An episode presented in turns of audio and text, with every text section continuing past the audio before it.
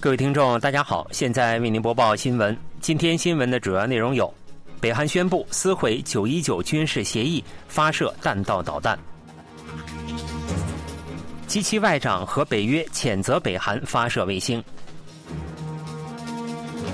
韩国和英国签署唐宁街协议。以下请听详细内容。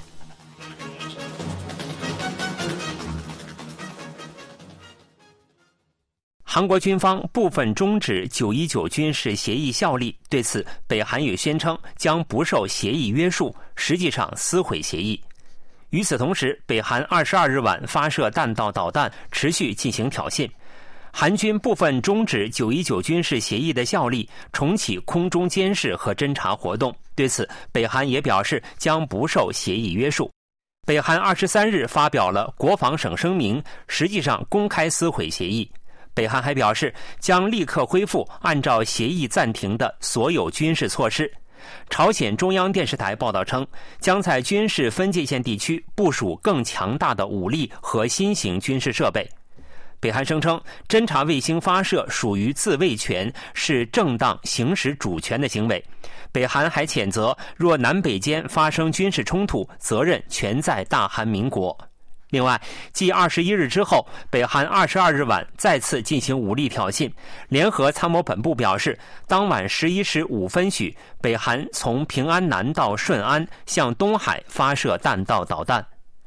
联参认为此次发射以失败告终。韩美情报部门正对导弹射程、类型、发射用意进行进一步分析。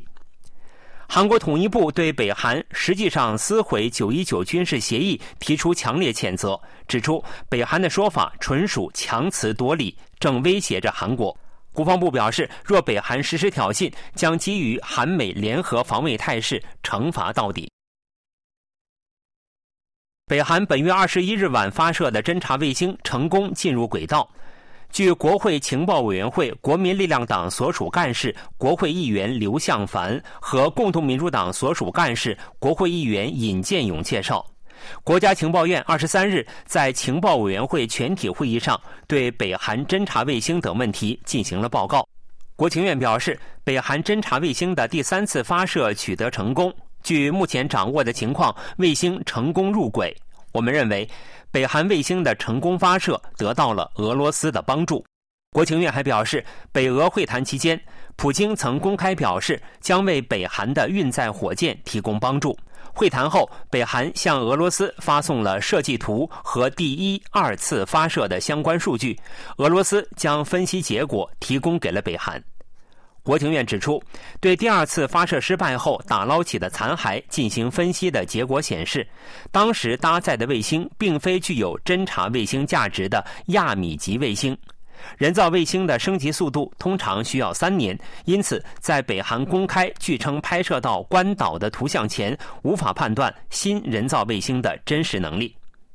国情院还就北韩的固体燃料发射技术表示，在洲际弹道导弹方面，北韩处于开发初级阶段。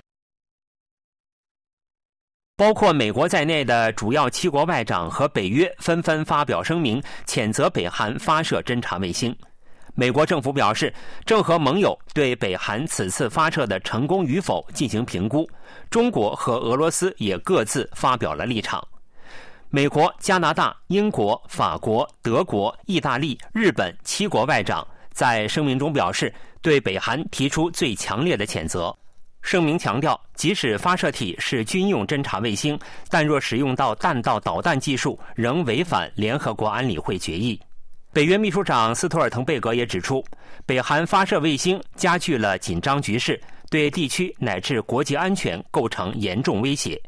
另外，美国政府表示，正和盟友、友好国家对北韩发射是否成功、发射体是否为侦察卫星进行评估。美国政府还强调，所有的国家应共同谴责北韩。中国则表示，各国应保持冷静和克制。俄罗斯则表示，北韩提前预告了卫星发射，俄罗斯提供援助的说法毫无根据。俄罗斯外交部发言人扎哈罗娃说。没有证据支持西方所谓的俄罗斯与北韩非法展开军事技术合作的说法。扎哈罗娃还警告，若韩国进行报复，情况只会进一步恶化。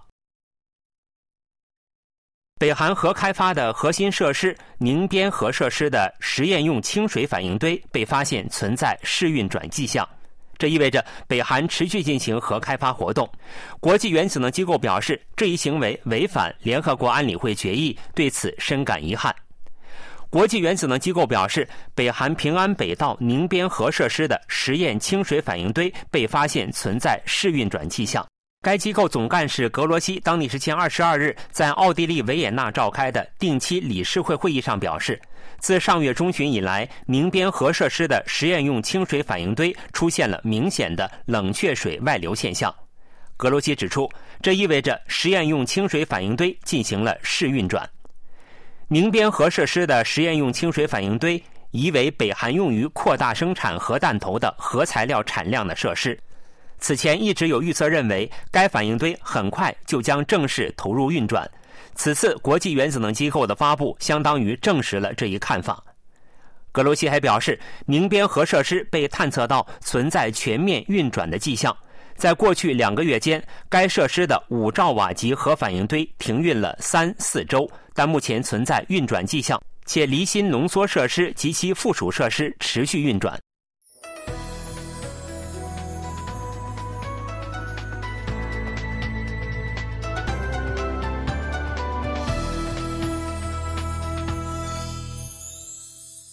KBS World Radio，这里是韩国国际广播电台新闻节目，欢迎继续收听。韩国总统尹锡悦和英国首相苏纳克当地时间二十二日举行首脑会谈，通过了明确表明韩英关系晋升和加强合作的唐宁街协议。唐宁街协议由包含两国关系发展的基本原则和方向、对北韩问题等主要国际和地区局势的立场、各领域合作原则等十三项内容，安保和经济可持续未来发展领域的四十五个履行课题组成。韩国和英国在迎来双边建交一百四十周年之际宣布。晋升两国关系的全球战略伙伴关系，确认了民主主义和法治、自由、人权、经济安保、开放公正贸易、应对气候变化等方面的共同意志。另外，双方还就韩半岛、乌克兰、印度和太平洋以及中东等主要地区局势阐明了共同立场，并就相关合作事宜达成了协议。在安保领域，韩国和英国决定新设外交和国防部长级二加二会议，就增进两国军队相互运用的联合训练、履行对北韩制裁的韩英共同巡查，通过签订战略网络伙伴关系，加强对网络威胁的应对力量，并就签订国防产业共同出口谅解备忘录等达成了协议。在经济领域。包括开始韩英自贸协定的改善协商，构筑两国经济金融对话机制，通过两国供应链对话，促进尖端产业材料、零部件、装备、核心矿物等供应链的恢复，构建政府间投资合作渠道等。美国核动力航母卡尔文森号向媒体公开，这是继上月里根号之后，美国航母再次公开进驻釜山港。此举旨在加强韩美联合态势，应对北韩的核岛威胁。卡尔文森号全长三百三十三米，排水量达十万余吨，可搭载包括鹰眼预影机在内的八十余架飞机，被称为移动的军事基地。尤其值得一提的是，该航母部署了第五代隐形战斗机 F 三十五 C 大队，这在美国海军历史上尚属首次。F 三十五 C 战斗机是运用尖端隐形技术的最新型号，机翼末端呈折叠状态。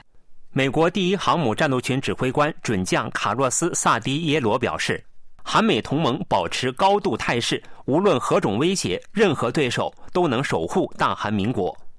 国防部长官申元石二十二日登舰并参观了航母内部、战斗机等，检查了韩美联合应对态势。